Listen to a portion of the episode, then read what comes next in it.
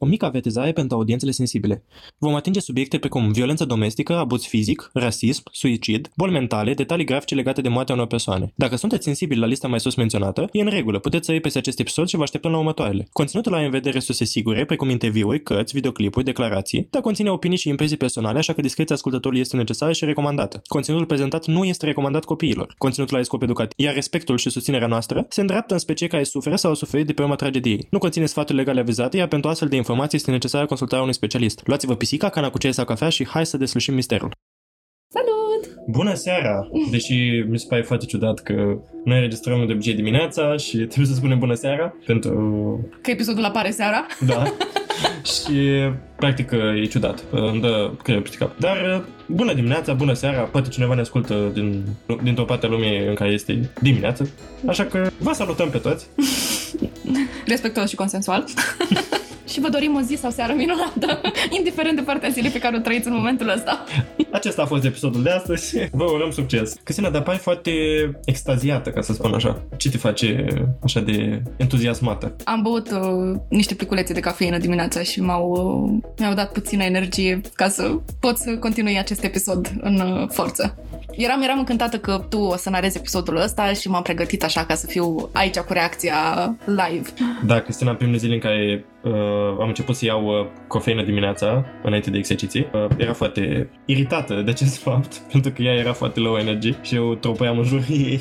Da, pentru că el se trezea la ora 6. Încă o fac. Se trezea, acum mă trezesc și eu odată cu el. Dar se trezea la ora 6, eu vreau să până mai târziu până la un 8, ca tot omul. Și el, când vreau eu să mă trezesc, el la 7 jumate deja venea la mine și trebuia să vorbească cu mine. Eu dormeam, eram chioară de somn, efectiv. Nu, nu puteam să procesez pe ce lume sunt și el venea cu o energie debordantă la mine și începea să vorbească despre cele mai random chestii de care, în mod evident, nu eram interesată pentru că, din nou, eram chioară de somn. Și am zis că, what crack are you on? I want it in my life pentru că vreau să văd cum e să fie așa.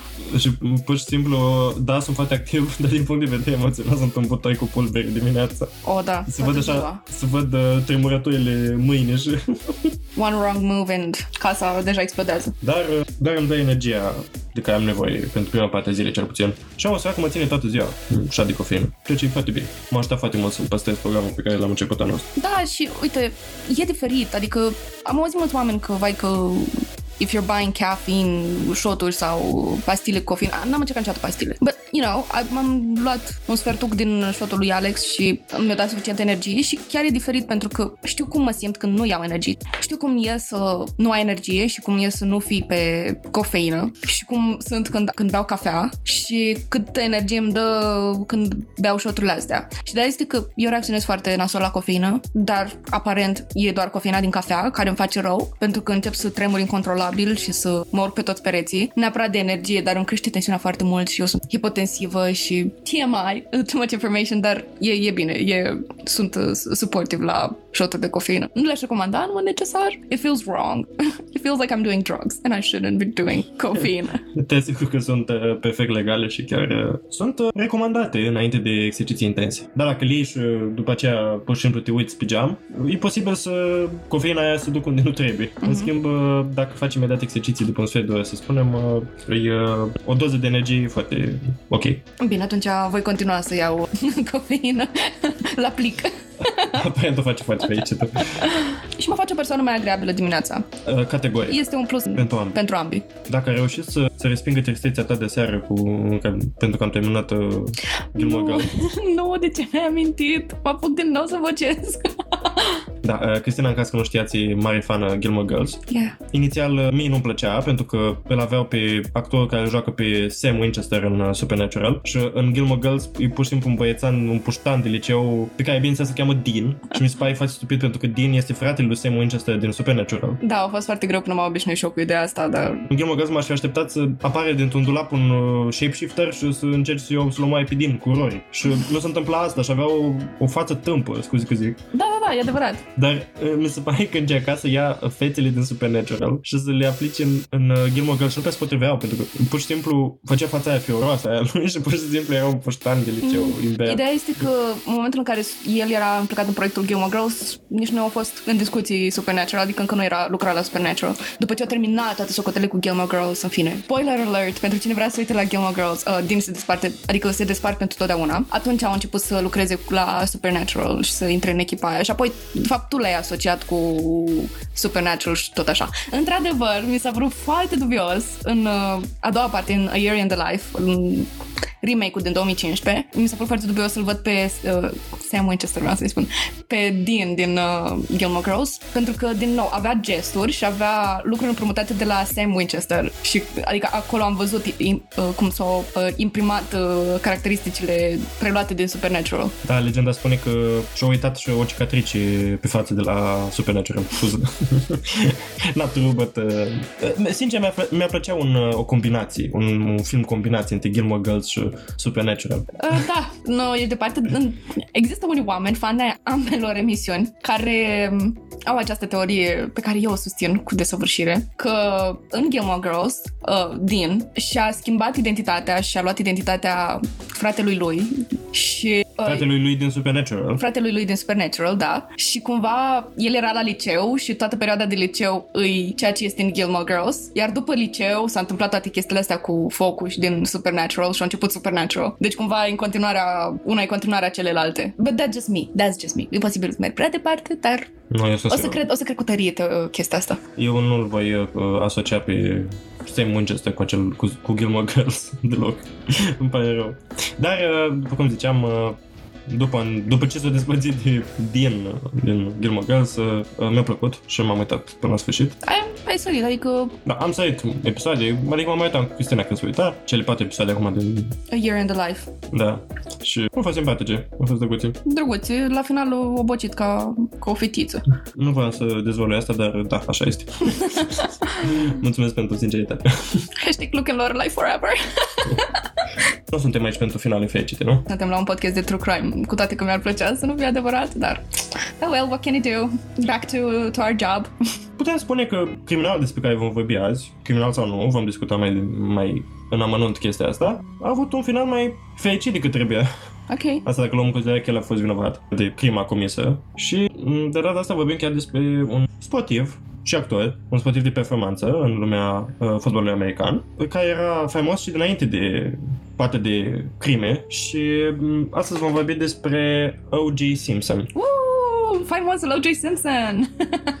da, a fost poeclit uh, The Juice, pentru că, nu așa, OG înseamnă în engleză Orange juice. Orange juice. Yep. Și se spune că colegii de, de breaslă din fotbalul american i-au pus poecla asta pentru că cumva dădea energie echipei Adică the juice, cumva ei folosesc întagma asta și pentru energie. Mm-hmm. Și practic era foarte energic, să o dobândă și câteva recorduri de alegat în anumite meciuri și de asta au primit acest proiect. Mm-hmm. În niciun caz pentru partea de true crime. Uh. Deși și a fost juicy, s-ar putea spune, uh, nu a fost cazul. Vreau să începem mai întâi cu cariera lui și cu ce a făcut înainte să înainte de cazul uh, uciderii de azi și o să încep prin a spune că s-a născut în SUA. Omul nostru s-a născut și a crescut în San Francisco, în California. Uh. Uh, da, mi se pare un loc... Uh, nu cumva în California erau toate crimele alea din uh, episodul de cu cazul de Crăciun? Da. Da, uh, evident, încă o dată susțin că California este epicentrul tuturor crimelor. Lumea pur și simplu se plictisește acolo și începe să măcelărească pe stradă. Dar uh, să revenim în momentele lui din copilărie în care nu erau ucideri. După cum ziceam, s-a născut în San Francisco, din uh, tatăl Jimmy Lee, Simpson și uh, mama sa Eunice, Eunice din uh, mm-hmm. Curaj cu Neficos. Tatăl său era un bucătar și în același timp un custodiu de bancă și a fost un cunoscut uh, drag queen de la vremea aceea. Care, din câte știu, spune... a murit uh, în epidemia de AIDS. Da, a fost un outbreak de cazuri atunci. Și poate vom vorbi despre asta la un episod special despre o parte întunecată a istoriei. Why not? Da, de ce nu? Da, și am uitat în 1986, cât OJ uh, era încă foarte mic. Și O, din, din numele lui, vine de la Ghici. Orange. Nu. Orlando. Nu. Um, Oriflame. Ești aproape. Uh, vine de la Oriental. Ok. Practic, uh, numele ăsta Oriental a fost dat de o mătușă de-a lui, Mhm. care au spus că e un nume de autor francez și cumva It's stuck. It's stuck, da. Și practic nu știu dacă există un autor, nu știu dacă există un actor francez prin nume Oriental, pare ceva mai englez decât... Dar, în fine, asta a rămas numele lui. El nici măcar până la o anumită vârstă, până în clasa a treia, eu nici măcar nu știu că îl cheamă Oriental. Mhm. Când eu citit uh, profesorul numele, el era foarte Bulversat. s- surprins de asta. Who, me? Da, my name is OJ. Dar uh, a aflat până la urmă că ăsta e numele lui. A avut și un frate, Melvin Leon, Truman, o, încă o soră care trăiește, Shirley Simpson Baker, și o soră care a decedat, Camelita Simpson Duriu. Și Alinu era și ea populară. Shirley. Mhm. Sincer, uh, nu știu nimic de Shirley. Adică n-am auzit de să fi fost uh, ceva, dar în general era o familie populară în sensul că era bogat. Mhm, mhm. Și era o familie suspusă. Ok, am înțeles. Părinții lui s-au uh, separat în 1952. Părinții lui s-au separat în 1952, când uh, OJ avea doar 5 ani, și el a fost crescut în continuare doar de mama lui, care a avut custodia. Mhm. În uh, anii tinereții uh, s-a alăturat unui uh, street gang de la ei, uh, numit The, The Persian Warriors, uh, războinicii persani. Pe parcursul evoluției lui în gașca asta, la un moment dat a fost încarcerat uh, în, uh, într-un centru, de- un, cum se spune la noi, o școală de detenție din San Francisco și apoi uh, în al treilea lui arest uh, s-a întâlnit cu Willie Mays, care cumva l-a încurajat pe Simpson uh, să nu mai uh, atragă probleme și cumva l-a, m, l-a făcut să se reformeze și a ajuns la Galileo High School, un liceu din uh, San Francisco. Uh, Una a intrat în echipa de fotbal american și care l-a ajutat să treacă peste trecutul lui Fraudulos. fraudulos. Bine, era un tânăr în care pur și simplu nu știa încă ce face. A absolvit în schimb Galileo High School în uh, 1965 și apoi uh, inițial el voia să dea în amată, dar uh, motivat de injuria unui prieten uh, de-al său din copilărie în războiul din Vietnam, o hotărât să nu mai urmeze cariera asta. Da. Uh, S-a sperat și s-a înscris la City College of San Francisco, unde din nou a jucat uh, fotbal american, ca și running back și defensive back. În principal sunt două, două roluri defensive. Da. Cred că fundaș este echivalentul la noi, dar acum sunt mai multe roluri la ei la fotbal american decât la noi Mhm. în fotbalul clasic, în s- soccer, Da, da, da. cum zice. Și în timp ce era aici, uh, a început deja să atragă privirea lumii Da. despre cum joacă, în legătură cu jocul lui. La ei sunt uh, touchdown-urile, știi, cumva când fac puncte, el atinge cu mingea capătul terenului advers. Da, Asta da, e un da. touchdown. Și a făcut, uh, aparent cineva, un pictor, Arnold Freeberg, a făcut o pictură în ulei, depictându pe O.J. Simpson făcând acel touchdown Mhm. și se numește O.J. Simpson Breaks Daylight. Și, de asemenea, în perioada asta au câștigat și Walter Camp Award în 1967 și a fost uh, foarte citat în revistele sportive din America și nu numai. Mhm. Apoi, ca și carieră, bineînțeles că a urmat o carieră în fotbal american și după ce a terminat universitatea, a jucat la Buffalo Bills și San Francisco 49ers. Nu o să trec prin toate detaliile meciurilor lui și, în general, a fost un sportiv foarte de succes, era remarcat pentru viteza lui de alegare și cât putea să alege într-un meci. Și de altfel era și un om foarte carismatic, din câte mi amintesc. Știu că am mai văzut niște interviuri cu el. Da, era, era un om foarte plăcut, nu, era practic figura de pe tabloide. Plăcut, era frumos, era de succes. Memorabil, adică avea trăsături, uh, adică când vezi o poză, indiferent unde este, cât de deformată este, știi că poza e O.J. Simpson. Adică e, e o figură atât de iconică. A plăcut lumii. Mhm. Și din cauza carierei lui și datorită înfățișării și datorită uh, vorba ta carismei lui, pur și simplu a prins la public și asta l-a făcut faimos. Ultimul lui meci din uh, NFL, e liga lor de fotbal american, Mhm. Ultimul meci a fost pe 16 decembrie 79, a pierdut uh, cu Atlanta Falcons și de atunci uh, s-a pensionat din cariera sportivă, din cauza injurilor pe care le, le căpătase în timpul carierei lui, practic, na, tendoanele și așa, toți știm că la un sportiv, uh, chiar dacă nu, nu e ceva avies, de-a lungul timpului uh, să, uh, articulațiile să...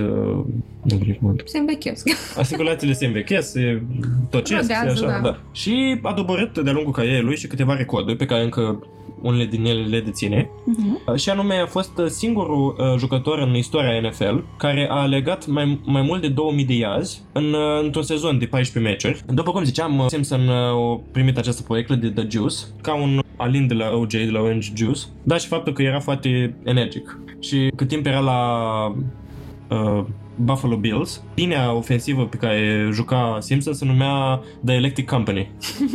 și, da, compania electrică de electricitate. Și uh, toate mi s-au părut uh, interesante uh, nickname-urile astea care se dau între sportivi. Mhm. Și mi s-a părut uh, mini- mult mai meaningful decât uh, orice alt tip de poreclă. Da, sunt foarte creativi când oferă pă- poreclele astea, adică se leagă chiar foarte mult de experiențe și de puns și toate astea, adică de, dacă e să le dau americanilor uh, something care e a lor, e the nicknames, like, they're on point. În schimb, după ce cariera lui sportivă a luat oarecum sfârșit, nu s-a mulțumit uh, cu averea lui de atunci. Mhm. Multă lume spunea că se putea pensiona pe loc și nu mai trebuie să muncească niciodată. În schimb, el și-a deschis propria lui companie de... Farmaceutici. Uh, nu, de uh, cinematografie, de filmmaking. Ok. Și bineînțeles că se numea Oriental Productions. pam, pam, pam. Mi se pare o glumă. Uh, Nu, și o să vezi că foarte multe din uh, De film? producțiile lui uh, sunt Era cu glume. el? A, glume, ok. Da, și erau și cu el. Stai liniștit. uh, da, acum intrăm în partea lui de actorie. Wow. A jucat în câteva reclame pentru The Heads, o companie renumită, mai ales din SUA. Care ce promovează? În fine, care aparent acum se ocupă cu, nu știu dacă și pe atunci, cred că și pe atunci făcea același lucru, se ocupă cu car rental, închiriere Mhm. de mașini și aceste reclame eu deschis oarecum calea în cinematografie, pentru că fiind deja popular, a prins la public și mai mult. Câteodată chiar uh, alegea roluri negative intenționat, uh, spunând că I've got to tear uh, down that picture of O.J. Simpson, the clean-cut athlete, to get believability into whatever part I happen to be playing. Adică, basically, el voia să scape de imaginea de pe tabloide perfectă, Da. Specea ca să-și arate faptul că e uh, believable, adică să fie mai autentic. Practic, el atunci când uh, poza și pentru așa, era, încerca să fie Plăcubil. plăcubil, da. Și ajungem acum la producțiile în care acesta a luat parte. Ok. Și anume, ne uităm mai întâi la declarația lui Arnold Schwarzenegger, cunoscutul Terminator, Uh, care acum e guvernator al unui stat din SUA. Aparent, toți americanii uh, sunt foarte versatili. Uh, multitaskers. da, bai actor, bai guvernator, bai atlet, bai actor, Le faci- bai criminal. Uh, Faci ceva, știi să le faci pe toate. According to Schwarzenegger, uh, Simpson uh, a fost considerat de, uh, a fost luat în considerare de directorul James Cameron, Mhm. de regizor, să joace, joc, uh, să joace rolul pe care a- actually îl joacă Schwarzenegger, adică Terminator-ul, robotul ăla, Mhm. așa. O apărut Schwarzenegger în imagine și uh, lua, James Cameron l-a ales pe Arnold. Alegere mult mai bună. Da, pentru fața lui robotică. Deja nu, nu, nu mai trebuia să facă nimic. Trebuia doar să joace. Și pe la urmă, Simpson nu a avut, uh, nu s-a implicat în uh, film, din păcate. Oh. Mai apoi, uh, Simpson a lucrat ca și comentator pentru Monday Night Football Make sense. Adică majoritatea foștilor sportivi uh, populari sunt buni comentatori de altfel. și a apărut uh, și în uh, audiența de la Saturday Night Live, SNL. în al doilea sezon, și chiar a fost host la un episod din sezonul 3. Aici ajungem la filmele mai interesante în care el a jucat și mi se pare delicioase. Ok. Tell me Uh, about it. A jucat într-o versiune care nu a fost televizată pe la urmă, din cauza crimelor de mai târziu.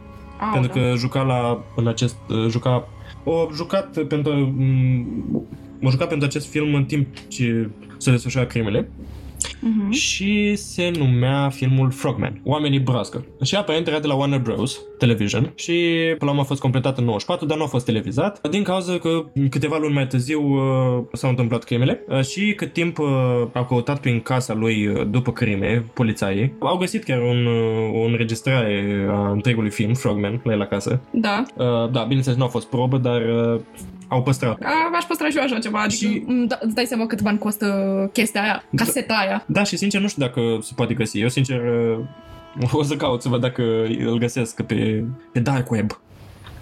Da, și în uh, filmul ăsta, practic, a jucat uh, ca lider al unui grup de foști militari americani. Bineînțeles, era foarte antrenat în luptă. Ba chiar în, uh, în film este inclus o scenă în care el ține un mână un cuțit la gâtul unei femei, dar nu a fost folosită scena asta ca material în, ca, în cadrul trialului. A fost dubios să fie folosit. Da, adică sunt atâtea filme în care un militar ține cuțitul la gâtul unei femei. Practic, Da, când ești actor, te duci după un script, adică nu prea alegi ce faci decât în cazul în care faci chestii chiar cu adevărat problematice. Bine, nu zic că să ții cuțitul la gâtul cuiva nu este problematic, dar dacă este în scenariu și dacă filmul cere asta și dacă este într-un mediu controlat și dacă nu promovează lucrul ăsta în mod neapărat, I mean, nu ai creativitatea asta să spui, bă, nu fac asta dacă it fits the plot, you know? Da, și să fim serioși, fix de asta s-a întâmplat crimele de mai târziu pentru că el a jucat în filmul ăla. Mi se pare tras de păr, da, e un detaliu interesant al vieții lui, o coincidență mm-hmm. interesantă. În schimb, nu cred că ceva așa de mărunt poate influența așa de mult o persoană. În 2006, în schimb, O.J. Simpson uh, și-a început propria lui producție, în care el era personajul principal. As uh, you do. Și nu este un film, ci este o serie de show de improvizație, care aveau ca subiect principal prank-urile practic, el se ducea la oamenii de pe stradă și le făcea prank-uri. A, un format popular în vremea aceea, din câte știu. Da, și se numea, bineînțeles, Just. Oh, You've yeah. been juiced. Just, yes. Da, cred, cred că știu uh, faza. Da. Ideea este că O.J. Simpson a fost atât de răspândit pe mediile televizate și scrise, mă refer la ziare și toate astea, încât a devenit o față cu adevărat recunoscibilă și iconică în sensul de pop culture, pe care toată lumea ar trebui să o știe și să aibă minime cunoștințe despre, despre asta. Adică toată lumea îl știa ba din sport, ba din prank-urile astea, ba din filme, ba din tabloide și odată cu, și cu crima despre care vom discuta mai târziu, toată lumea automat îi știa fața. Nu neapărat știa că e The Juice, nu știa neapărat că cum îl cheamă, deși numele este foarte strâns, strâns legătură cu fața, adică nu prea vezi fața ca să nu știi numele sau să nu vezi numele. Adică, nu știi, e dubios ceea ce s-a întâmplat numai cu omul O.J. Simpson. Și uite, mulți americani știu de O.J. Simpson, mulți știu ce s-a întâmplat și de ce este cu adevărat el popular, dar mulți știu că, ah, he was the dude that, you know, he committed some allegedly he committed some murder sau ceva de genul, but they know it's O.J. Simpson. They know he's been great even though he wasn't really la ceva nume, except football, maybe. But, you know, e, e o față super out there. Chiar și când am postat uh, prima imagine cu indiciul de săptămâna asta, adică am primit în dm și chiar am și un comentariu uh, în care lumea îl recunoaște, adică people know who O.J. Simpson is. People know his face. Îl cuno- îi cunoaște fața, știi cine este. You know, puțin oameni știu cum a ajuns așa de recunoscibil, which ceea ce încercăm să facem noi acum. So, go on, am, am răblăgit prea mult deja. da, eu sincer vreau să continui cu show-ul ăsta de improvizație. Pentru că, da, era foarte la mod atunci. În schimb, ceea ce îl făcea diferit de celelalte era intro-ul. Ok. În show în care fiecare episod începea cu stripărițe care făceau topless și el stătea în mijlocul lor și arăta ca un pește așa. Ok. Deci, practic, Little orice piesă de rap din anii 2010 era așa. Nu mă pot abține să nu cred că el a lansat trendul ăsta. I'll have to search into it, but it might be. Adică, categoric era în uh, cultura rapului de, de la acea vreme astfel de imagini și de promovare. Da, și mai ales că în timp ce se întâmpla, se desfășura acest intro, el își cânta propriul cântec rap. Și acum, în ceea ce urmează, voi pune câteva versuri din acest cântec. Versurile astea sunt oarecum sugestive asupra temperamentului lui. E un argument uh, destul de bun pentru întrebarea de ce ar fi putut face el crimele care l-au făcut și mai uh, cunoscut mai târziu.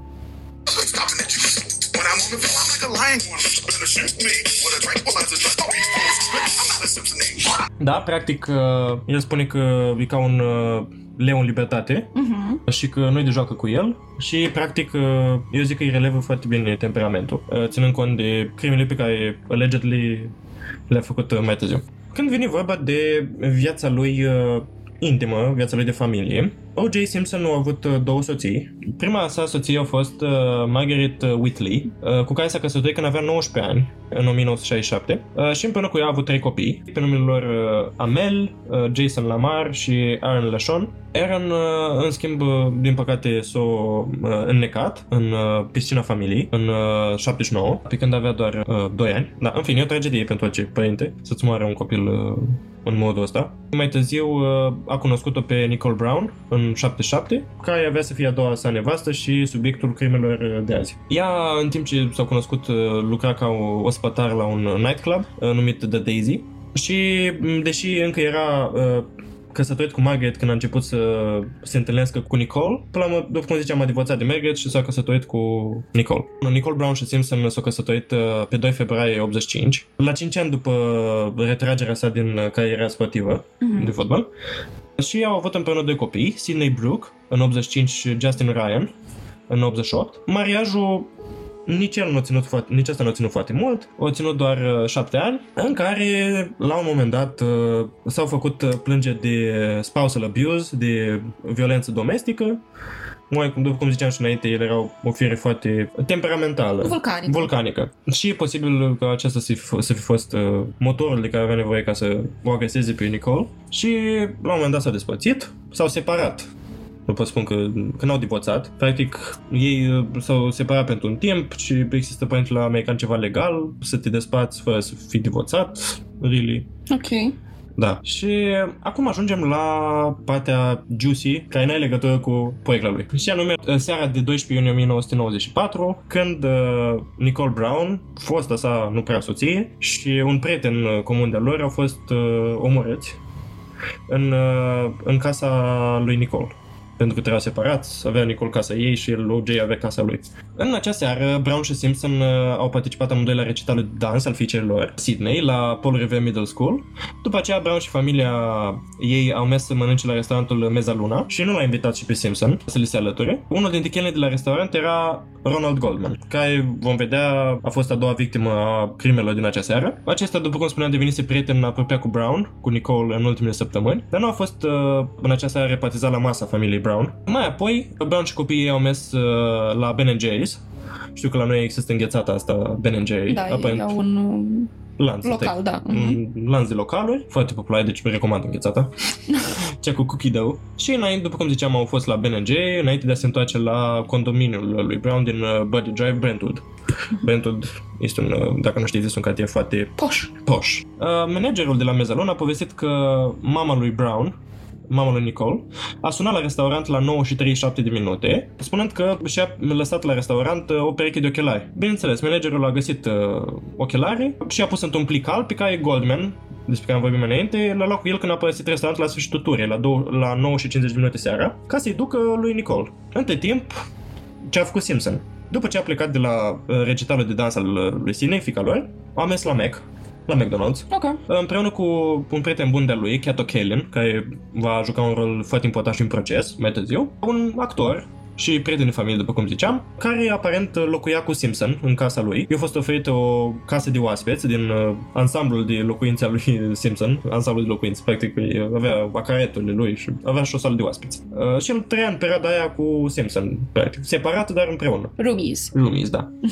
Au circulat zvonuri că Simpson consumase droguri în momentul crimei, iar uh, o reporteriță, Cindy Adams, de la New York Post, a raportat că cei doi s-au dus de fapt la un Burger King local, unde un traficant de droguri, uh, recunoscut pentru munca lui uh, uh, și care era cunoscut doar sub numele de JR, a recunoscut că le-a vândut uh, crystal meth, metamfetamină. Ok. Acum nu știm dacă ei a consumat-o sau ce a făcut, dar probabil au consumat-o, pentru că de asta o cumpără. Sunt unii care colectează cristale. Poate era un mare pasionat de geologie și colecta cristale speciale. Nu, Era plictisit de rose quartz și clear quartz. Au încercat cu ametistul, nu a funcționat nici cu malachite-ul, așa că au trecut la meta. Which, Da. which is the next usual option. I mean, Da, și uh, uite, și metaversul lui uh, de la Facebook, fostul Facebook, a fost făcut tot când, de la metamfetamină. Exact. Like, tell me, zi un nume mai catchy de cristal decât met. Spune-mi, aștept în, pe Instagram în comentarii. Care este un nume pentru un cristal mai catchy, mai uh, răsunător decât met? Nu există, vă spun eu. De asta nu o să am niciun comentariu. Da, și de asta Mark Zuckerberg a luat uh, metamfetamin, uh, metamfetamină înainte de a filma acel uh, video de prezentare a metaversului lui. nu cred că numai atunci au luat. Uh, Bine. allegedly, we're just joking. Dar, Mark uh, Zuckerberg e de will love you. ajuns- e de ajuns- Dar e de ajuns să spunem că, nu v-am spus eu, dar uh, este alt membru reptilian. Grrr. Uitați-vă. Uitați-vă la ochii lui reci și insensibili. Uh, Dar să trecem mai departe la desfășurarea evenimentului din acea seară. După cum ziceam, Ron Goldman e în drum spre casa lui Nicole ca să îi lase ochelarii mamei sale, iar teoretic uh, OJ și cu prietenul lui Kate Kalin uh, se aflau la Mac, mâncând. Vecinii lui Nicole au mărturisit că au auzit un lătrat abundent venind de afară pe tot parcursul nopții, începând din jurul orei 10 și un sfert. Te rog, spune că supraviețuiește cățelul. Da, uh, cățelul nu are nicio problemă, cățelul trăiește. În schimb, uh, mi se pare foarte ciudat să descoperi o crimă, dar pentru că lată câinile. Și asta o să se întâmple. Deci, But I mean, mai știu câteva cazuri în care animalele like literally save the day. Dacă vreți să vă simțiți în siguranță, aveți mereu cu voi un cățeluș. They can do magic when they love you. sau o pisică violentă. Avem una, Am avut una. am avut una, dar încă trăiește. Corin nu este cu noi, din uh, motive violente, dar uh, Trăiește. trăiește și e foarte bine și o putem uh, chema când e nevoie. Trebuie doar să-i spui numele Tam Tam. Îl chema Tam Tam, da. Era un motan Îl ucigaș. cheamă. Îl cheamă, da. Uh, îl cheamă. Uh, în jurul orei uh, 11 fără 5 minute, un uh, om care își plimba câinii, care locuia la câteva străzi de distanță de Nicole, a dat peste câinile Akita a lui uh, Brown care blătea pe stradă, pur și simplu. Dacă n-ar fi fost acel, a fi, sc- acel câine, a fi scăpat basma curat. Știi cum e vorba aia? Follow the smell. Îl cunosc pe O.J. Simpson, știu cine a murit și... Își beau cafeaua împreună. nu! La setul de Night Live, la SNM. Adică știu că a fost o crimă foarte brutală. Știam doar că murise doar uh, soția lui uh, Brown. Nu știam că a mai murit cineva cu Brown. Adică cred că mi-a scăpat din memorie chestia asta. Țineam minte că se întâmplase ceva și cu cățelul, dar cred că it got all messed up in my head. Am văzut imagini din, uh, din scena crimei care se găsesc pe, pe internet. Adică dacă vă interesează puteți să mergeți. Dar uh, nu vă sfătuiesc pentru că sunt super, super brutale. Adică una dintre cele mai brutale crime care uh, au fost documentate vizual uh, în sensul ăsta scena crimei e una foarte plină de informații și foarte brutală. Și de asta zic că la câte bucățele erau pe acolo, uh, sigur, uh, nu ar fi durat foarte mult până să fi fost descoperită crima în sine. Da, e adevărat, mai ales că vom vedea mai târziu, corpurile au fost găsite afară. Dar Akita, Inu al familiei Brown a fost cel care a dat semnalul, l-au găsit cu picioarele pline de sânge Oh, no. și l-au emat uh, acasă la el.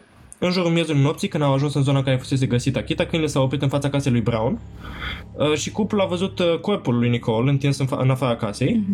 Uh, poliția chemată la fața locului a găsit cadavrul și cadavrul lui Goldman lângă cel al lui uh, Brown. Ușa de la intrarea în, de la intrarea în uh, condominiul lui uh, Nicole era deschisă când au fost găsite cadavrele, dar nu erau semne că cineva ar fi intrat în clădire prin efracție sau altfel. Uh, Trupul uh, femeii stătea întins cu fața în jos și desculț, în partea de jos a scărilor care ducea la ușă. Aleea care ducea pe scări uh, era plină de sânge, dar tălpile picioarelor lui Brown erau curate. Pe baza acestor dovezi, anchetatorii au concluzionat că ea a fost uh, prima persoană care a fost ucisă și ținta vizată de criminal. Da. Pentru că dacă a fost un moment Ron, uh, ea ar fi mers și ar fi avut sânge pe tălpi de la el. da, Mai ales și că au murit unul nu- lângă altul.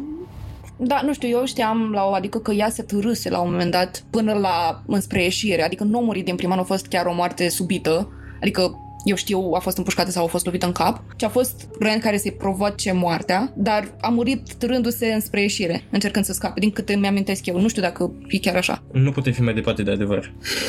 Uh, Ea fusese înjunghiată de mai multe ori în cap și gât, dar avea puține rând de apărare pe mâini, ceea ce implică o scurtă luptă. Mhm. Deci, practic, ea nu s-a luptat deloc, a murit din prima cu gâtul tăiat. A fost înjunghiată în gât și a murit rapid. Uh, Poate că a fost tărâtă mai încolo de criminal, ca să nu stea fix în mijlocul aleei. Stea pe scări, o pus-o pe scări.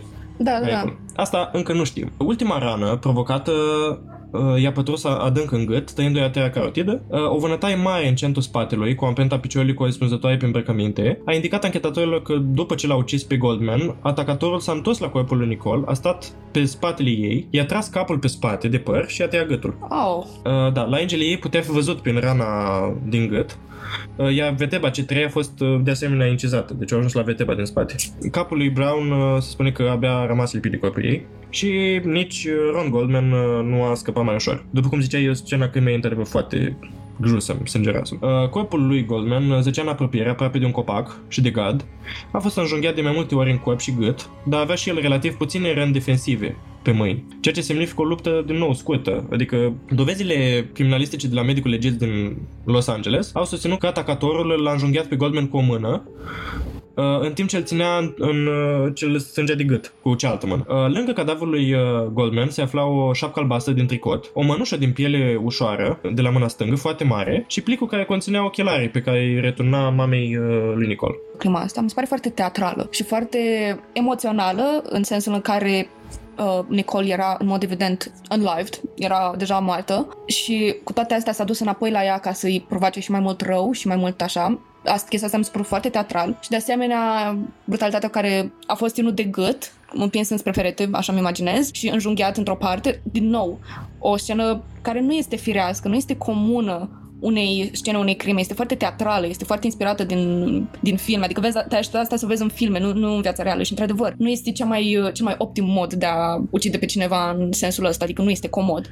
Și din nou, automat, mă convine și mai mult că a făcut uh, O.J. Simpson pentru că îi plăcea să fie în centrul atenției și clar avea o relație mult mai apropiată cu ideea asta de filme de acțiune și cinema și modul în care a acționat a fost ca un performance pentru el în ochii lui, adică mă gândesc, nu știu, așa, așa văd eu întreaga scena a crimei, uh, că s-a desfășurat foarte, foarte teatral, foarte, nu poetic, foarte inspirat din ceva fantastic, din ceva care nu neapărat se pupă cu realitatea într-un mod atât de eficient. Da, ideea este că se potrivește foarte bine temperamentului lui uh, OJ, pentru că este exact cum se descrie el în piesa aia rap, ca un leu uh, în libertate.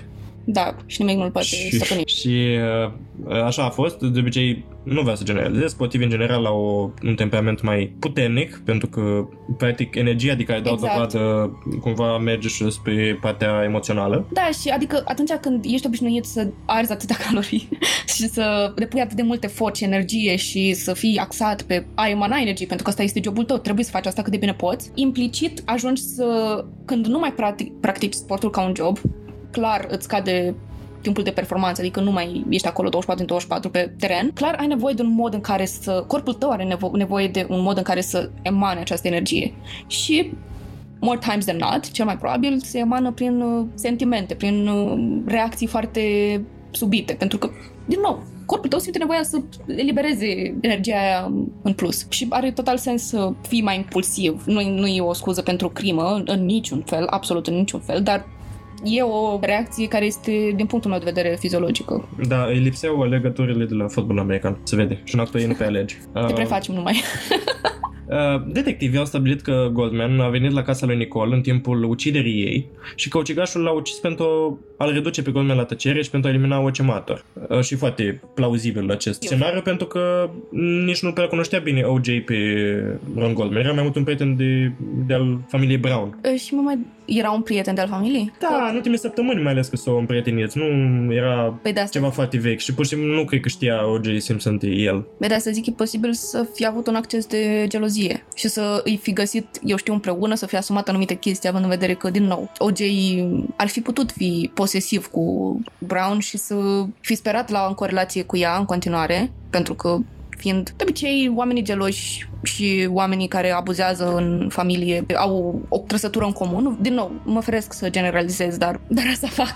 Știu că asta fac, dar uh, așa am întâlnit eu. Punctul comun uh, între aceste două caractere și e posibil să fi fost un acces de gelozie dus la extrem. Da, ideea este că nu este nicio dovadă că Ron Goldman a fi fost în casa uh, lui Nicole în acea seară sau că a fi fost în aceeași zonă. Practic el a, la, el a fost găsit la depătaie de ea și niciun, nicio dără de sânge nu a fost între cadavre, ca să spui că a fost tărât în afară da. la gard. Deci, practic, el abia intra în asta, au văzut, l-au văzut probabil pe OJ tărând cadavrul lui Nicole și OJ s-a dus la el și l-a... Da, da, da. Înțeleg. E cel mai plauzibil și asta e și teoria anchetatorilor. O urmă cu amprentele însângerate ale pantofilor atacatorului trecea prin poarta din spate. În stânga, unora dintre amprente au picături de sânge de la atacator, care a apărut sângerat de la mâna stângă. Măsurarea distanței dintre amprente a indicat că atacatorul a plecat mai degrabă decât a fugit de la fața locului. Deci, practic, el s-a plimbat așa. Da. Deci era oarecum... Mândru sau nu era speriat de ceea ce a făcut? Da, și oarecum era familiar cu zona, știi? Pentru că avea un mers foarte sigur. În noaptea de 12 iunie, în acea noapte, uh, Simpson era programat să se îmbra- îmbace într-un uh, zbor de la aeroportul internațional din Los Angeles să plece spre Chicago, uh, unde urma să joace golf a doua zi la o convenție cu reprezentanții Hertz, Rental Car Corporation. Da, un eveniment de PR bănuiesc. Da, din nou o reclamă de-a lui. Zborul trebuia să plece la ora 11 și 45 de minute, era o limuzină a sosit de vreme la proprietatea lui Simpson pentru a-l prelua în jurul orei de 10 și 25. Șoferul de limuzină a condus în jurul proprietății pentru a se asigura că poate naviga în zonă cu limuzina zona și pentru a vedea ce alee ar, pe ce alee avea cel mai bun acces uh, pentru limuzină. Au început să sune la interfonul proprietății lui Simpson la 10.40, fără să primească niciun răspuns de la el. Toate luminile erau stinse și nu era nimeni acasă. Dormea omul, avea un somn greu. Da. Uh, el a observat că casa era întunecată, după cum ziceam, și că nimeni nu părea să fie acasă. În, timp, uh, în timpul ăsta au fumat o țigară și a sunat de mai multe ori la șeful lui pentru a obține numărul de telefon de acasă lui Simpson. Uh, el a mărturisit că la un moment dat a văzut o siluetă în umbră de aceeași mărime cu lui Simpson, intrând în casă pe ușa din față, din începe alea. Puțin scut, la scurt timp mai târziu s-au aprins luminile, în schimb nu a văzut din ce direcție venea silueta. a văzut doar, a văzut doar în fața ușii cum a intrat în Da, clădire. da, da. Și nu e sigur că era Simpson. Uh, Dar imediat după aia s-au aprins luminile în casă. Uh, El a mărturisit de asemenea că a fost pe trotuarul din fața proprietății, dar nicio mașină nu era parcată afară. Inclusiv, uh, aici vorbim de Bronco alb al lui Simpson, care Mhm. vom vedea că va fi altă parte interesantă a povestirii noastre. Practic e un jipuleț așa mai micuț, uh, simpatic, teren, așa, alb. Procuratura a prezentat probe care arată poziția de lângă numărul casei de pe bordura în care a fost găsit Bronco lui Simpson a doua zi dimineață. Ceea ce sugerează că șoferul uh, de limuzină a fi observat cu siguranță Broncoul dacă ar fi fost acolo când a sosit să-l ia pe Simpson. În vremea când șoferul de limuzină a văzut această umbră, această siluetă îndreptându-se, spre, îndreptându-se spre casă, locul unde avea să fie găsită ulterior cealaltă pereche a mănușii de la locul crimei, m- mănușa dreaptă, mănușa care era însângerată. Uh, În timpul ăsta, uh, ne întoarcem la Kate O'Callaghan care avea o conversație telefonică cu un prieten. La aproximativ 10 și 40, uh, el uh, a mărturisit că ceva s-a prăbușit în peretele casei de oaspeți în care stătea. Știi, că el stătea pe lângă, acolo, în aceeași condominiu, cumva în Da. casa de oaspeți. Da, da, da. Au auzit o bufnitură în perete, pe care el a descris-o drept uh, trei bătăi și despre care se temea că a fi un cutremur. Deci erau duduielile, duduielile, dacă s-o temă de cutremur. Mhm. Kaylin a închis telefonul și s-a aventurat afară pentru a investiga zgomotele, dar nu a mers direct pe poteca întunecată din sud, de unde proveniseră loviturile. În schimb, a mers în fața proprietății unde a văzut limuzina parcată afară. Kaylin a lăsat limuzina să intre, iar Simpson a ieșit în cele de urmă câteva minute mai târziu pe ușa din față, uh, susținând că a dormit prea mult. Uh, Atât șoferul de limuzină cât și Kaylin aveau să depună mai târziu mărturie că Simpson părea foarte agitat în acea noapte.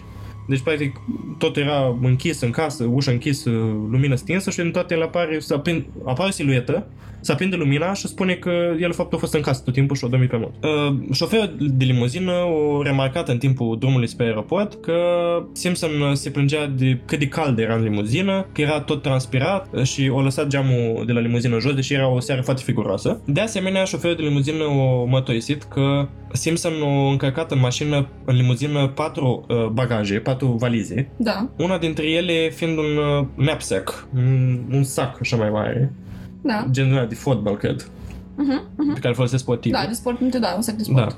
Da, pe care uh, Simpson nu l-a lăsat să-l atingă, uh, insistând uh, să-l încace el singur. Un uh, lucrător de la aeroport o mărturisit și el că Simpson a făcut check-in numai la trei bagaje, nu la patru. Și, într-adevăr, uh, acel sac de sport nu se afla printre cele trei bagaje. Alt martor, uh, care nu a fost intervievat la, în cadrul procesului, o mărturisit că l-a văzut pe Simpson uh, în aeroport, cum arunca obiecte dintr-un uh, asemenea sac de sport într-un uh, tomberon. Uh, Detectivii Tom Lynch și Philip uh, Veneter cred că asta Ăsta este modul în care uh, Simpson a scăpat de arma crimei, de papuci, de hainele pe care le-a purtat în uh, timp ce făcea crimele. Simpson uh, o întârzia foarte mult la zbor, dar l-a prins până la urmă. Uh, și un uh, pasager din avion uh, o, din nou a depus mărturie în care a spus că nu a văzut niciun fel de rană deschisă pe uh, degetele lui sau mâinile lui Simpson. Ceea ce ne aduce, ne duce gândul la ce am spus mai devreme că a fost găsit sânge în jurul urmelor uh, de papuc. Probabil era rănit la Și mâna mănușa stângă. însugerată găsită în proximitatea casei lui. Da. Uh, După ce a aflat că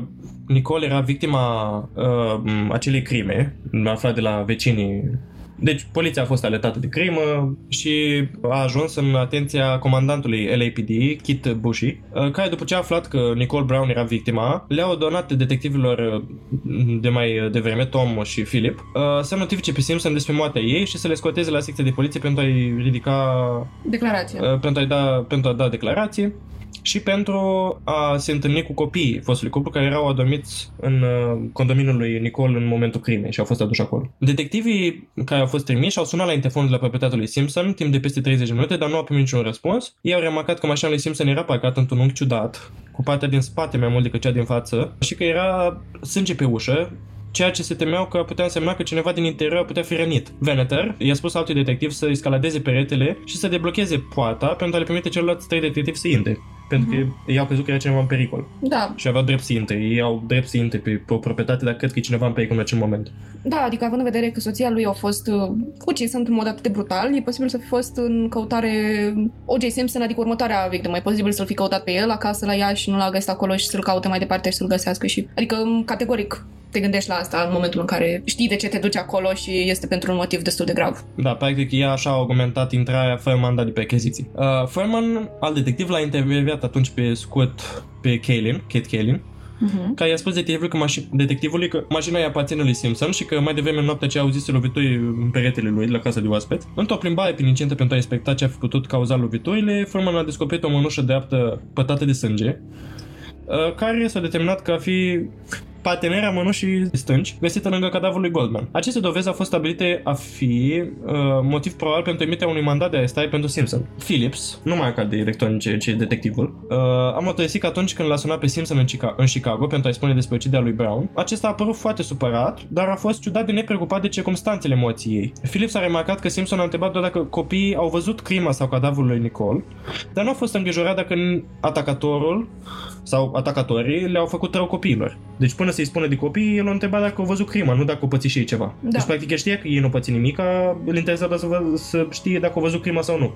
Deci să nu spui că știa că a fost crimă înainte să le spun, să-i spună că a fost crimă. Uh, nu, nu, nu. Deci Ah, a fost ok. anunțat de moarte și așa. E, e, e surprinzător să, să vezi cum îți dai seama, îți poți da seama atât de ușor. Gen, în ce mai multe dintre cazurile astea în care cineva îi dă vestea unui criminal că s-a întâmplat crima, e incredibil să vezi cât de telling sunt, cât de, cât de mult îți poți da seama uh, din uh, modul în care reacționează că ei au făcut-o. Și chestii tot așa mereu subtile, adică știu dinainte că e crimă, deși nu le-a spus nimeni că e crimă, știu dinainte că cine a fost rănit sau cum a fost rănit înainte să îi spună cum a murit sau ceva de genul. Adică în majoritatea cazurilor se întâmplă asta. Și de asta prim, primul lucru care mă întreb, o spus că e crimă înainte să, să, să îi se spună că a fost crimă? S-a scăpat?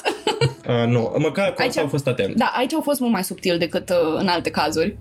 Dar uh, tot, uh, tot uh, nu, nu s-a putut ascunde chiar atât de bine. E clar că nu asta făcea. Și uh, faptul uh, și meseria de actor nu prea i s-a potrivit.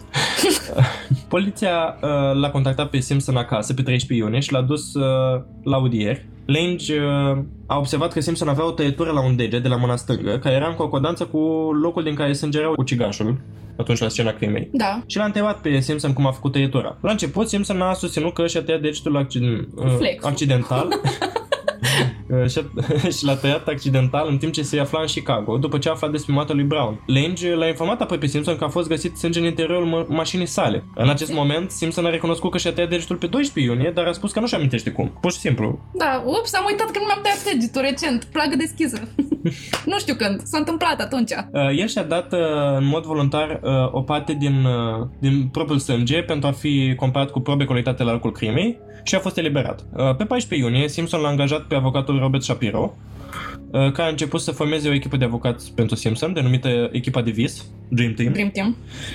Uh, Shapiro a remarcat că Simpson, care era din ce în ce mai tulburat, a început un tratament pentru depresie. Uh, Zilele următoare, rezultatele preliminare ale testului ADN au, au ajuns, cu vești nu pe bune pentru Simpson, pentru că se potriveau cu mostra lui de sânge. Dar procurorul districtului a amânat depunerea acuzațiilor până când au, re- au venit toate rezultatele. Și Simpson și-a petrecut noaptea între 16 și 17 iunie la casa din San Fernando Valley a prietenului lui uh, Robert Kardashian. Uh. Uh, Face parte din familia Kim Kardashian. da. Yeah, well, am vorbit despre Kim Kardashian pe podcastul ăsta, mulțumim că de prezență, noi uh, ne retragem, nu mai vorbim, gata, am renunțat. Shapiro, avocatul, a cerut uh, mai multor medici să se ocupe de presupusă stare mentală fragilă a lui Simpson. Băi, deci, și chestia asta poate să fie atât de ușor falsificat, like, it was such a smart move on him să, să se ducă for uh, depression therapy. Da. Deși, din punct de vedere, țin minte că tocmai am avut examen la psihiatrie. Hai să vorbim puțin despre asta. Uh, știu că mi-ai citit că depresia poate fi foarte ușor confundată cu doliul și că e un fel de diagnostic de diferențiere. Da, practic uh, faci diferen, diagnosticul diferențial cu tristețea normală, cu doliul și nu știu dacă nu cumva au fost împinsă teoria asta cu depresia la el uh, ca să... Nu, categoric, it was a smart move. It was Da. a smart power move, care mi se pare, din punctul meu de vedere, mi se pare super inteligent. Adică sunt destul de convinsă că el ar fi putut fi făptașul, dar a fost destul de inteligent din partea lui să se ducă pentru tratamentul de, um, de depresie după moartea soției lui. Deși nu, nu știu cât e de în conduita medicală americană chestia asta, că, uite, după cum a spus și Alex, la noi a, diagnosticul diferențial se face în funcție de evenimentele din viața ta și dacă poți doliu sau dacă ești în doliu și jelești, e posibil să nu-ți dea tratament de depresie. Cel și mai nu știu, probabil nu o să-ți dea. exact, cel mai probabil nu o să-ți dea și nu știu exact care este conduita în America în legătură cu asta. Dacă este asemănătoare cu a noastră, poate fi atacată chiar în justiție despre malpraxis și toate astea. Mm, Nu, acolo Dar- e... a- Acolo e antidepresiv pentru toată lumea. Yeah, Ei sunt mai libertin cu sistemul medical. Xani is my buddy. Um, da. Pe 17 iunie, detectivii au recomandat ca Simpson să fie acuzat de cele două crime, de gradul întâi, cu circunstanțe speciale de ucidere multiplă, după ce rezultatele finale ale ADN-ului au venit. Și bineînțeles, era pe toate. Era, erau... Uh, Sprinkled erau, everywhere. da, erau din nou, cum erau obișnuite, erau despre el. All about him. Da. Uh, LAPD l-a notificat pe Shapiro la 8 jumate dimineața că Simpson va trebui să se predea în acea zi. Uh, la ora 9 jumătate, Shapiro s-a dus la casa lui Kardashian, unde era Simpson, pentru a-i spune acestuia că va trebui să se predea până la 11 dimineața, la o oră după ce acuzațiile de crimă au fost depuse. Simpson i-a spus lui Shapiro că vrea să se predea, ceea ce poliția a crezut, crezând că cineva la fel de faimos ca Simpson nu va încerca să fugă. Poliția a fost de acord să amâne predarea lui Simpson până la prânz pentru a-i permite să fie consultat de un specialist în sănătate mentală, deoarece prezenta semne de depresie sinucigașă. Uh, și a actualizat tratamentul și a sunat mama și copiii și a scris trei scrisori sigilate, una către copiii lui, unu, una pentru mama sa și una pentru public. Mm, ce manipulator! nu! Wow! Peste o mie de reporteri au așteptat uh, să ajungă Simpson la secția de poliție, dar acesta nu a sosit uh, conform prevederilor și LAPD l-a notificat apoi pe Shapiro că Simpson va fi arestat la domiciliul lui Kardashian. Acesta din urmă i-a spus împreună cu Shapiro lui Simpson acest lucru, dar când poliția a sosit o oră mai târziu, Simpson și Al Cowlings, care apare acum în scenă, este un alt prieten de lui, uh, de lui Simpson, au dispărut. Deci Simpson și cu Al Cowlings au plecat. Uh-huh. Vanished. Uh, cele trei scrisori sigilate pe care le scrisese Simpson au rămas în urmă la casa lui Kardashian. Uh, la ora 1 și 50 de minute, la prânz, uh, comandantul Dave Gascan, purtător de cuvânt al LAPD, uh, l-a declarat public pe Simpson fugar. Uh, poliția a emis un buletin uh, cu toate punctele pentru el și un mandat de arestare pentru Cowlings. La ora 17, Kardashian și unul dintre avocații săi au citit scrisoarea publică a lui Simpson. În scrisoare, Simpson a trimis salutări celor uh, 24 de prieteni ai săi și a scris Mai întâi, toată lumea înțelege că nu au nimic de a face cu uciderea lui Nicole. El a descris luptele cu Brown și decizia lor de a nu se împăca în relația lor uh, și a cerut presiei uh, ca ultimă doință să nu, deranjeze, să nu îi deranjeze copiii. I-a scris iubitei sale de atunci, Paula Barbieri, îmi pare rău, nu vom avea șansa noastră. Când plec, vei fi în gândurile mele. Această scrisoare include de asemenea uh, cuvintele nu pot continua și scuze pentru familia Goldman. Scrisoarea a concluzionat. Să nu vă pară rău pentru mine. Am avut o viață grozavă, pri- prieteni grozavi, vor să vă gândiți la adevăratul OJ și nu la această persoană pierdută. Majoritatea au interpretat acest lucru ca pe un bilet de sinucidere. Mama lui Simpson s-a prăbușit după ce a auzit-o și reporterii s-au al- alăturat căutării lui Simpson. La conferința de presă uh, pe care a dat-o Kardashian, Shapiro a spus că el și psihiatrii lui Simpson au fost de acord cu interpretarea notei de sinucidere ca fiind note de sinucidere, Uh-huh. uh, prin intermediul televiziunii Shapiro a făcut apel la Simpson să se predea. Ce manipulator împuțit. For fuck's sake, he's so messed up in the head. Oh my goodness. Wow. Nu e că e posibil să fi fost tulburat, pentru că e clar că și-a dat seama că o să fie prins. tulburat în mod evident este, pentru că, come on, you just committed murder. O, chiar dacă ai făcut-o în stare de inconștiență, probabil sub influența um, cristalelor, uh, Ametistelor. ametistelor, uh, chiar dacă ai făcut-o așa, când devii conștient, îți dai seama de ce ai făcut și normal că ajungi să-ți jelești și faptele și fosta soție, pentru că în mod evident și-a părăsit fă- prima soție pentru Brown și în mod evident categoric îți părea rău de ce a făcut, dar mai mult decât îi părea rău, era, își căuta să-și protejeze imaginea. Numai că depresia nu vine dintr-o dată, adică era un om destul de activ în media și foarte fericit și da, cu toate că poți să fii așa și să ai uh, problemele în, în, spate, în spatele cortinei. Dar nu cred că cineva din familia lui a raportat faptul că se simțea trist sau că avea episoade depresive înainte de moartea lui Nicole și moartea lui Nicole să fie punctul de pe care, să, pe care să-l trigăruiască ca să facă, să scrie scrisori de adio. Și aia cu self-report-ul de la început, că eu n-am avut nicio legătură. I mean, did you really? Did you? Not? Da, uh, deci, uh, care e argumentul tău că n-ai făcut-o tu? Păi n-am făcut-o eu. N-am făcut-o eu, mi-asum. Da, și, uh, și Vă promit. redactarea scrisorii, bănuiesc că s-a dus la, uh, la Robert Kardashian uh, și amândoi, Robert Kardashian a fost uh, un avocat foarte popular în, în uh, fieldul lui și probabil a fost și casa lui Kim Kardashian pentru că era taică și amândoi au stat și au, și-au redactat scrisoarea aia pentru că e foarte calculată, e foarte bine redactată din punctul meu de vedere. E puțin cam self-report la, la prima propoziție, că în primul, în primul și în primul rând, înainte ca toată lumea să asume ce este în scrisoare, eu n-am făcut-o. N-am făcut-o. Nu. It wasn't me. Știi, a- asta Toată e lumea. dubios, dar restul e destul de bine pus la punct, adică e și puțin messy, e și puțin uh, manipulativă scrisoarea, este, este, e foarte, foarte ca lumea redactată, sincer. Da, el cred că și-l imagina pe, și imagina pe detectivii de la poliție citind scrisoarea și când îmi spune că nu el a făcut-o, Ai, Și eu cred că de... Avem un suspect afară din discuții. Bun. Da. Wh- Who's next? Cine, cine, cine e în uh, următorul linie să vină în față? Nu, I mean... like, cum te gândești? Care este procesul conștiinței în cazul ăsta? Dacă am făcut-o eu, tot aș spune că n-am făcut-o. Dacă n-am făcut-o, tot aș spune că n-am făcut-o. Dar e mai probabil să, să accentueze cine a făcut-o, că n-a făcut-o. Și, like, ce era în capul tău, dra- dragă OG? dragă sucule. și da, wow, e pur și simplu... OG is OP. Nu. Yeah, but not really. Ne apucăm și noi de show-uri.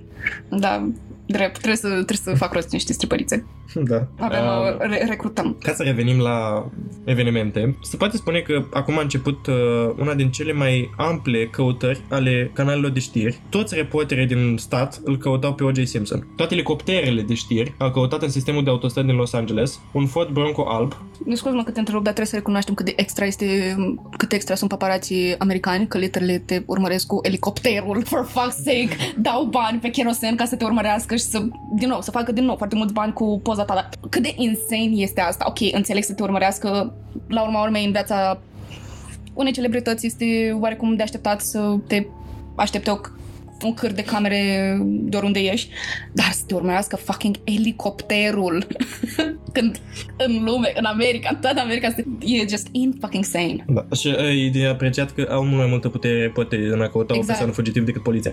Literally, da. Sunt mai bun. adevărat. Asta fac tot timpul, ei caută. Tu tu- tu dai seama câte cazuri uh, s-ar fi rezolvat mai devreme dacă, de dispariții, de copii de astea, dacă pur și simplu ar fi căutat media cu elicopterul.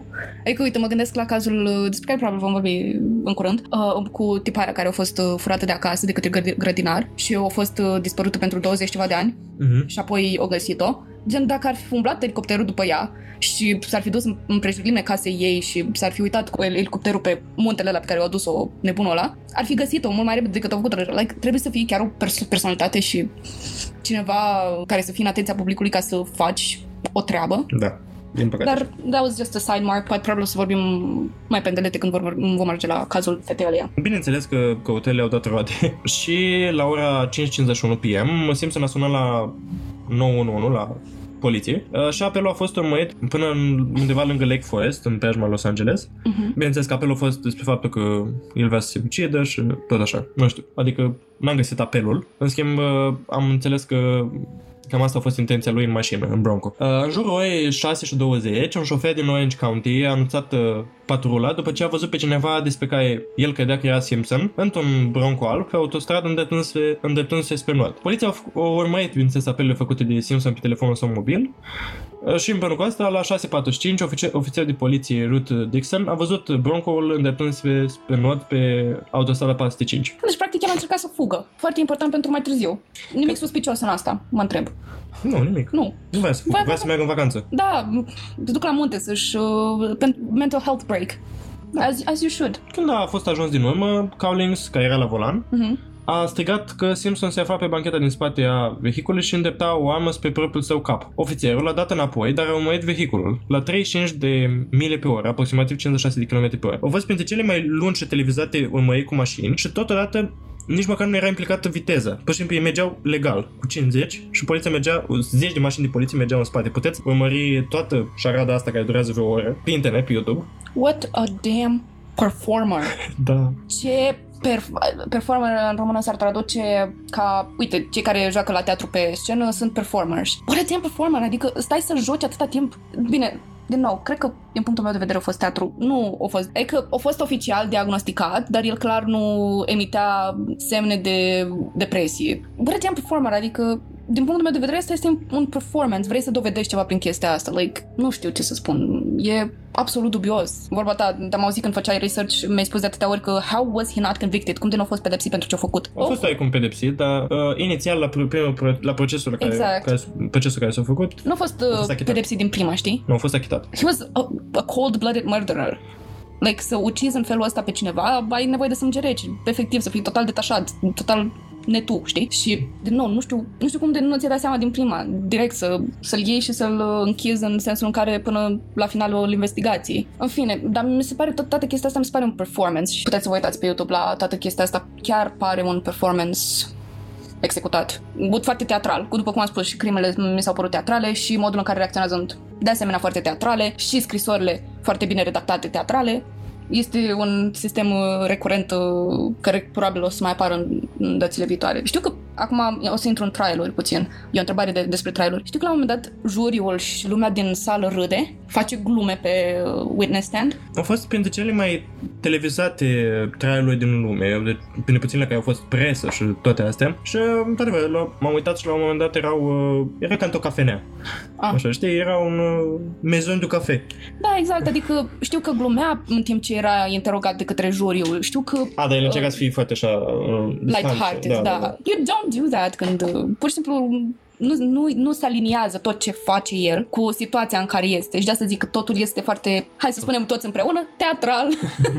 După cum ziceam, imaginați-vă un Ford Bronco mergând pe autostradă cu 50 20 de mașini de poliție în spatele lui, uh-huh. mergând cu 50 Printre primele elicoptere care l-au găsit uh, a fost una de la KCBS. L-au găsit după ce și-au dat, au auzit că a fost omorât telefonul lui de FBI și tot așa. Și apoi mai mult de 9 elicoptere de știri s-au alăturat urmărire. Deci erau 9 elicoptere în urma lui da. de știri. Băi, deci omul efectiv am deschis imagini. Da, exact. Efectiv Uite. mergea în, în vacanță cu poliția după el. Tot, deci nu e nimic nefiresc în imaginea asta. Poliția respecta distanța. Nu era, nu era foarte mare rush. Nu, era, nu, nu se grăbea nimeni nicăieri. Pur și simplu au ieșit în excursii cu clasa. Da, o, o zi normală a unui parlamentar din uh, țară de la noi. Da. Pur și simplu, convoiul. Excepțional. Uh, da. Urmărirea a fost atât de lungă cât un elicopter a rămas fără combustibil. Fățându-și stația să ceară altul uh, pentru a continua feed Da, pentru că în mod evident când se întâmplă chestia asta, vrei să vinzi chestia asta. Deci, It's once in a lifetime pentru un reporter. Da, deci au împrumutat de la altă stație un elicopter că nu mai aveau. Wow, e, e incredibil. Pur și da. simplu e amuzant pentru că este excepțional în același timp în care nu este, știi? E atât nu știu, e foarte dubios când once you get into the mood, pentru că gândește, tu mergi cu în excursie cu familia la munte și te urmărește convoiul de poliție după tine. Just like that. Nu, pare, pare, pare tot atât de feresc în imaginile astea, sincer. Păi o zi liniștită. Nu, nu, odată într-o viață de carieră de jurnalist să ai parte de așa imagini și așa situații, așa că bănuiesc că toți au vrut să capitalizeze și să profite de această oportunitate. Da, în schimb, media în reporte au avut și un rol mai pozitiv, pe faptul că știind că L. Collins asculta uh, KMX un post de radio, uh, crainicul sportiv pe numele lui Pete uh, l-a sunat pe fostul antrenor de fotbal al lui Simpson, uh, John McKay, și l-a conectat cu Simpson prin intermediul radioului. Uh-huh. Deci, practic, a vorbit antrenorul lui Simpson la radio ca să-l audă L. Collins. Uh-huh și implicit Simpson. Uh, în timp ce ambii bărbați uh, plângeau, Simpson i-a spus lui McKay, ok, ok coach, uh, nu voi face nimic prostesc, îți promit. Iar în emisie a spus că nu există nicio îndoială în mintea mea că McKay l-a oprit pe OJ să se sinucidă în spatele acelui Bronco. Deci ar fi putut foarte bine să facă acolo pentru că, din nou, uitați-vă la imagini, autostrada este liberă. Adică nu este nimeni. Toate mașinile sunt uh, trase pe pe dreapta, lumea în mod evident se uită, în mod evident se uită la ce se întâmplă pentru că e o imagine excepțională, adică din nou, mergi cu familia la supermarket și te urmărește un cârd de mașini de poliție. Autostrada este liberă, poate oricând să deraieze de pe linia lui și să fie toată lumea în siguranță, în afară de OJ, în mod evident, dacă avea de gând să comită sinuciderea. Da, și de asemenea alte stații de radio au început să încerce să vorbească cu Simpson prin intermediul radioului. Uh-huh. Bine, numai că nu l Simpson nu-i auzea, dar uh, printre mesajele crainicilor radio au fost și Doamne, te iubim, Juice, oprește-te și, uh, și voi veni și voi fi alături de tine tot restul vieții mele. uh, și alți oameni din întreaga țară l-au rugat de asemenea pe Simpson prin radio să se predea. Uh, la Parker Center, um, unde era patrula, erau patrule de poliție, oficialii au discutat cum să-l convingă pe Simpson să se predea în mod pașnic. Deci la, altul, la altă persoană pur și simplu s-a fi dus, l-a fi tras pe data cu poliția și l-a fi, eventual l-a fi, l-a fi și împușcat. Da, este o diferență. Bine că e una dintre cele mai drăguțe abordări când vine vorba despre un om de culoare în da. ceea ce privește poliția. Dar, din nou, era o, o figură influentă, era popular și nu-și permiteau să fie agresiv cu el. Da, și uh, a fost pus și mai târziu. Parte din atitudinea lor pașnică a fost și faptul tocmai că era o persoană de culoare și nu voia să atragă acest proces într-un, uh, într-o dezbatere ale a white supremacist cu oameni de culoare. Nu voia să facă asta o dezbatere rasială. Ok, da, înțeleg. Și practic o... O acțiune ca la carte. Da, s-a pătat cu el cu, mă nu știu, nu ca la carte, mai frumos decât ca la carte. Da. Uh, ideea este că de ce nu au făcut o barieră de mașini? De obicei așa se practică. Ori uh, pun uh, cuie pe jos o bară de cuie, dacă ai văzut, sigur, este și în filme da. chestia asta. Need for Speed. Pot Nu, dar se practică și în viața reală. Sau fac o barieră de mașini de poliție și efectiv lasă mașina acolo și dacă pilotul vrea să se uh, lovească în mașini, se lovește în mașini. Da, corect, mi se pare corect. Și nu înțeleg de ce nu au făcut asta, pentru că îi pare o soluție destul de logică să o îi oprească. De gen, ori îi urmărește până te- se termină benzina de rezervor de la el, ori face asta mai rapid decât atât, decât o oră, o fucking oră de plimbat.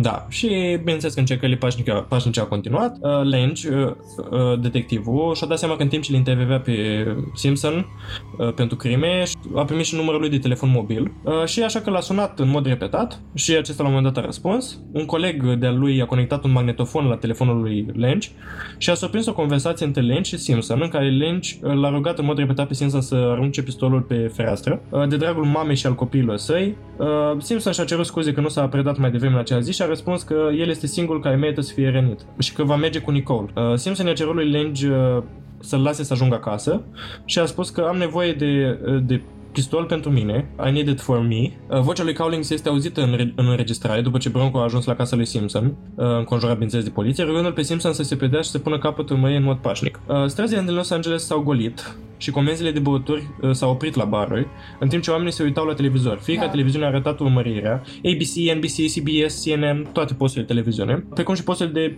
știri locale, au întrerupt programarea regulată pentru a acoperi incidentul și a fost uh, urmărită de aproximativ 95 de milioane de telespectatori la nivel național. 95 de, mil- de milioane.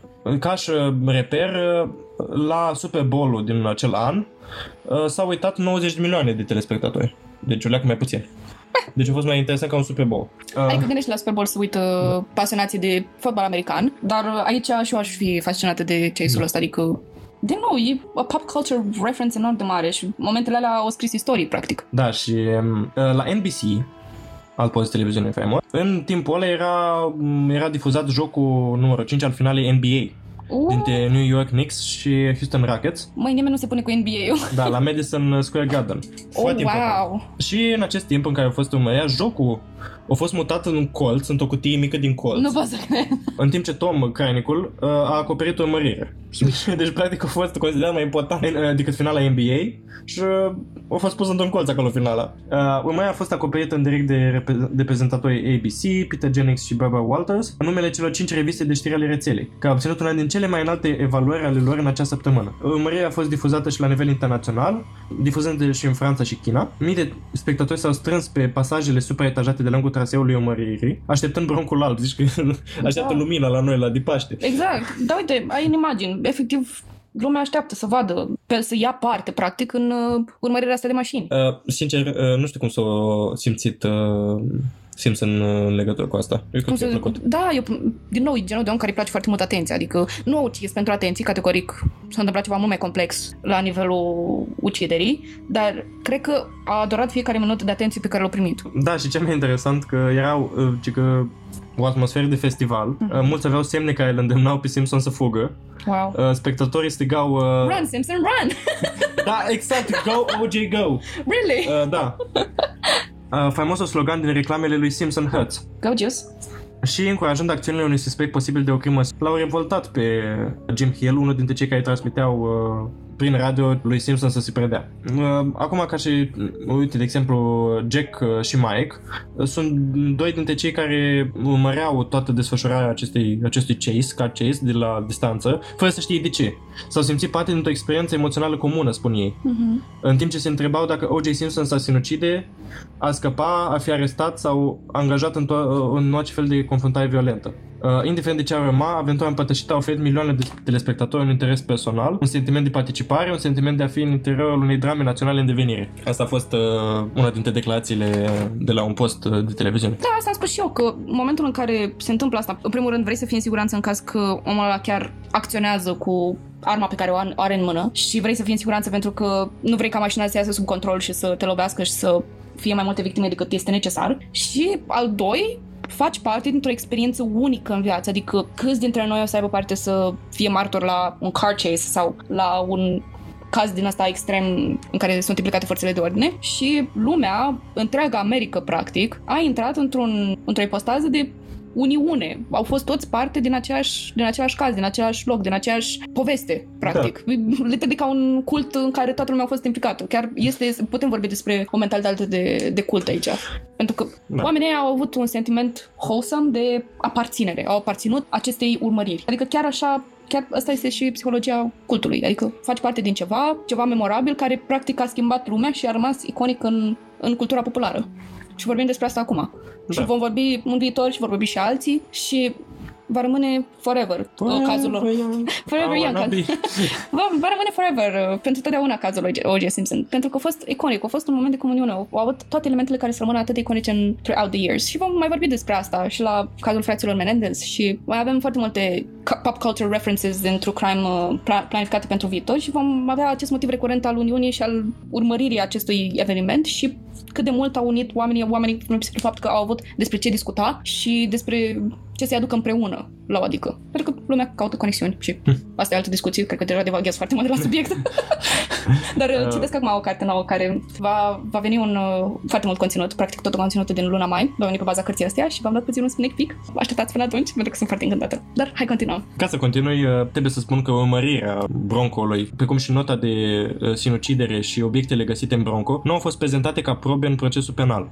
Masia Clark a recunoscut că astfel de dovezi implicau vinovăție, dar și-a apărat decizia citând reacția publicului la urmărie și nota de sinucidere ca dovadă că procesul a fost compromis de statutul de celebritate a lui Simpson. Cea mai mare parte a publicului, inclusiv prietenul lui Simpson, al Michaels, a interpretat acțiunile sale ca pe o recunoaștere a vinovăției, dar mii de oameni l-au încurajat să fugă de urmărire penală și au simpatizat cu sentimentele sale de vinovăție. Au reușit au... practic să manipuleze atât de bine publicul astfel încât să folosească în cazul lui. Mm. nu știu dacă a fost chiar atât de intenționat cum fac eu să pară, categoric. E posibil să mă înșel în cazul ăsta, dar din nou, când ai avocați foarte buni și când ți-ai construit acest caz prin uh, atâtea performance-uri și văzând lumea cum reacționează la toate astea, categoric uh, îți afectează mai direct sau indirect chestia asta. Deși nu știu cât de mult uh, contează atenția publicului sau încurajarea, încurajările publicului pentru OJ să nu se predea în mod evident. Cred că oricine s-ar fi predat dacă nu i-ar fi plăcut atenția sau în fine, nu știu, divaghez, divaghez. Aparent, Încerc să mai fac asta. Aparent uh, au contat foarte mult pentru el uh, în proces.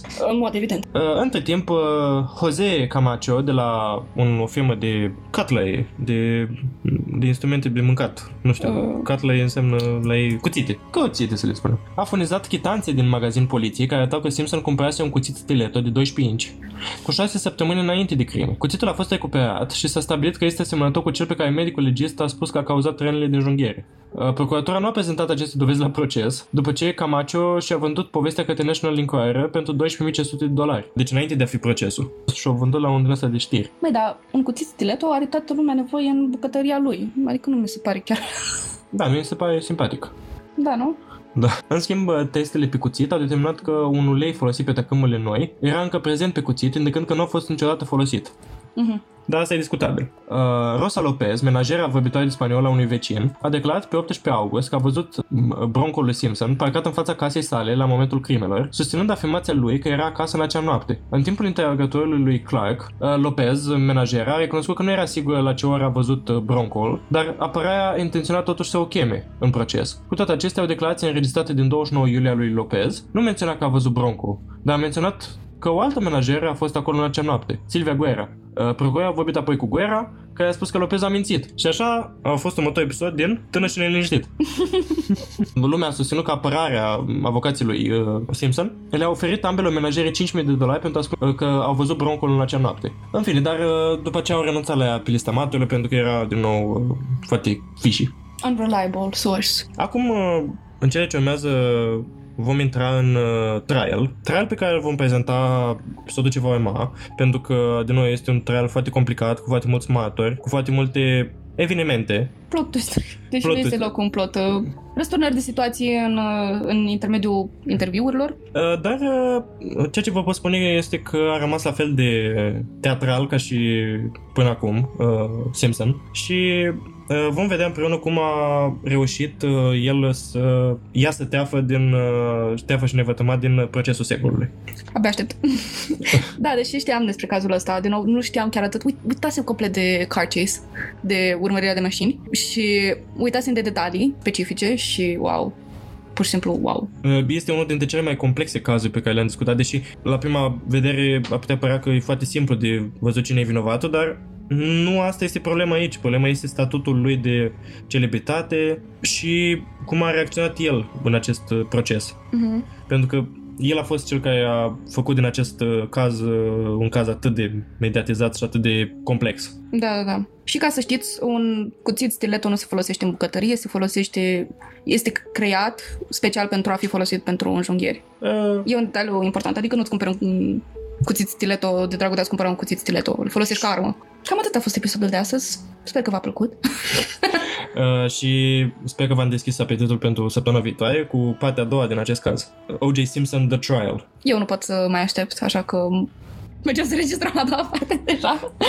Pentru că nu pot rezista încă o săptămână fără. Uh, dar din păcate vă va trebui să rezistați. Așa că toate cele bune și pa, pa! Ne vedem atunci, pa!